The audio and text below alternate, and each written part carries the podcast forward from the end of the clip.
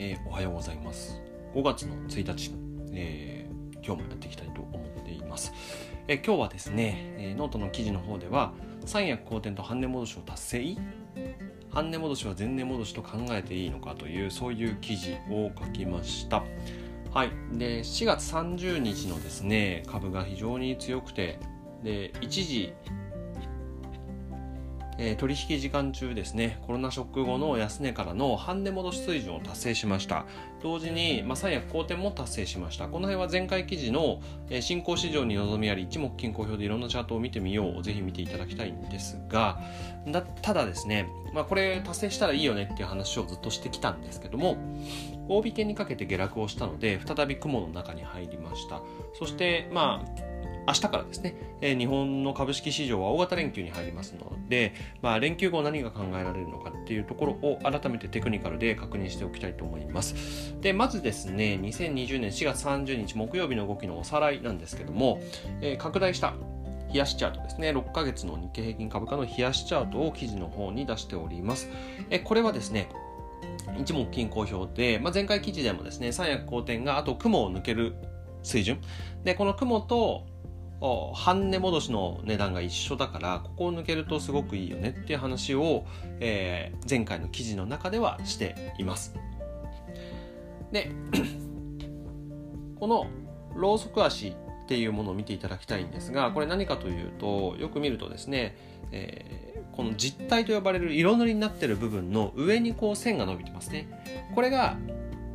1日の中でつけた終値よりも高かった部分のことを指していて上髭というふうに呼んでいます。これが、まあ、取引時間中は超えてたけども結局終わりね終わった値段はですね雲の中の値段。2万2万193円だったんですけども、えー、雲の中に戻ってしまったということになっています。でここから何が考えられるかっていうことなんですけども、まあ、実際にはですね、えー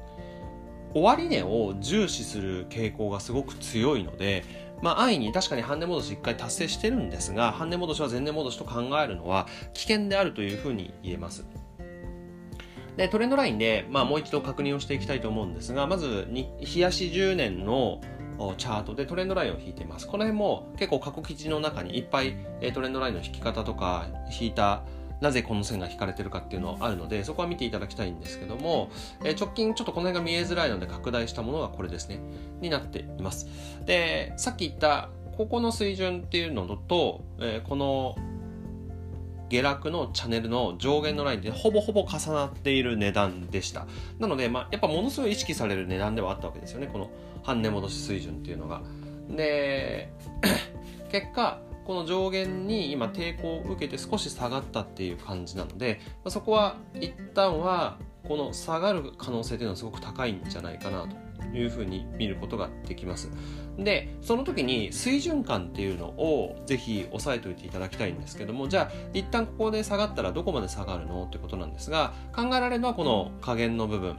の値段なので、1万8000円の前半ですかね。1万8500円から1万8200円の間ぐらいが今だと思うんですけど、まあ、急落してもそのぐらいまでいく可能性は十分に考えられるということですね。になっています。でもし仮に連休後上昇するとなると、まあ、当然ここの水準を超えてくるわけなんですけどもじゃあどこまで超える可能性があるのっていうことなんですが、まあ、一つはこの赤い上限の線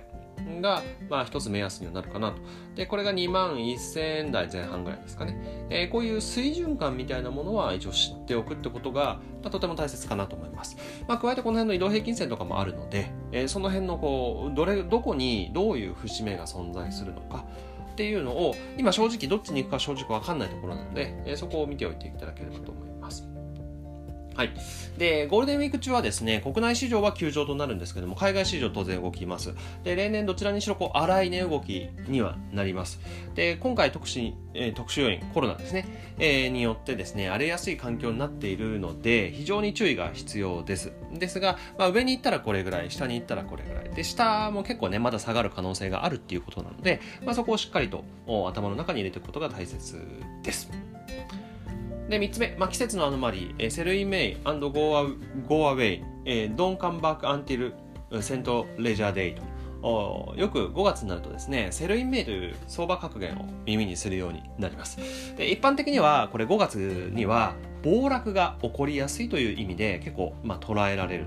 というふうになるんですが、あの Sell in May だけだと5月に売っとけよっていう話になっちゃうんですが、さっき言ったのが正式名称ですので、これ、この続きをしっかりと押さえておいてください。正確にはですね、5月に売って9月まで戻ってくるなっていうのが正確な意味になるんですね。で、この意味は、まあもちろん5月に暴落が起こっていた時もあるんですけども、まあ、特に7月から9月までの3ヶ月間っていうのは、機関投資家がですね、サマーバケーション、長期休暇に入りますので、まあ、夏枯れ相場とも呼ばれ、まあ、出来高、売買高が非常に少ない分、えー、相場が軟調になりやすいっていうところが、この格言の意味になるんですね。必ずしも暴落が起こるというわけではありませんが、まあ、かなり、えー、 Sell in May という意識はされやすいし、で、実際5月は決算発表がピークになるので、相場を動かす材料が多く出てきます。なので、まあ、結局5月以降も楽観視できない相場が続きそうだというところを押さえておいていただければと思います。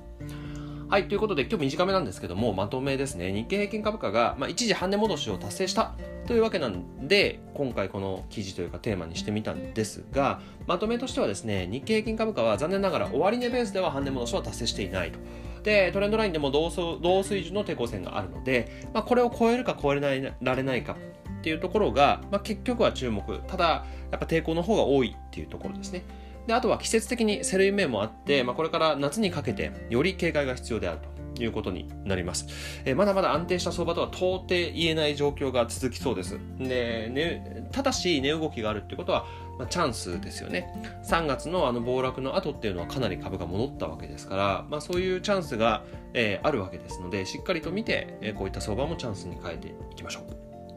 はい。ということで、今日は短めでしたが、最後まで聞いていただいてありがとうございました。えー、まあ、このノートを使いましてですね、まあ、いろんな学びを載せてますので、多少なりとも、え、学びがあれば、好きボタンやフォロー、ツイッターのフォローなんかをいただけると非常に励みになります。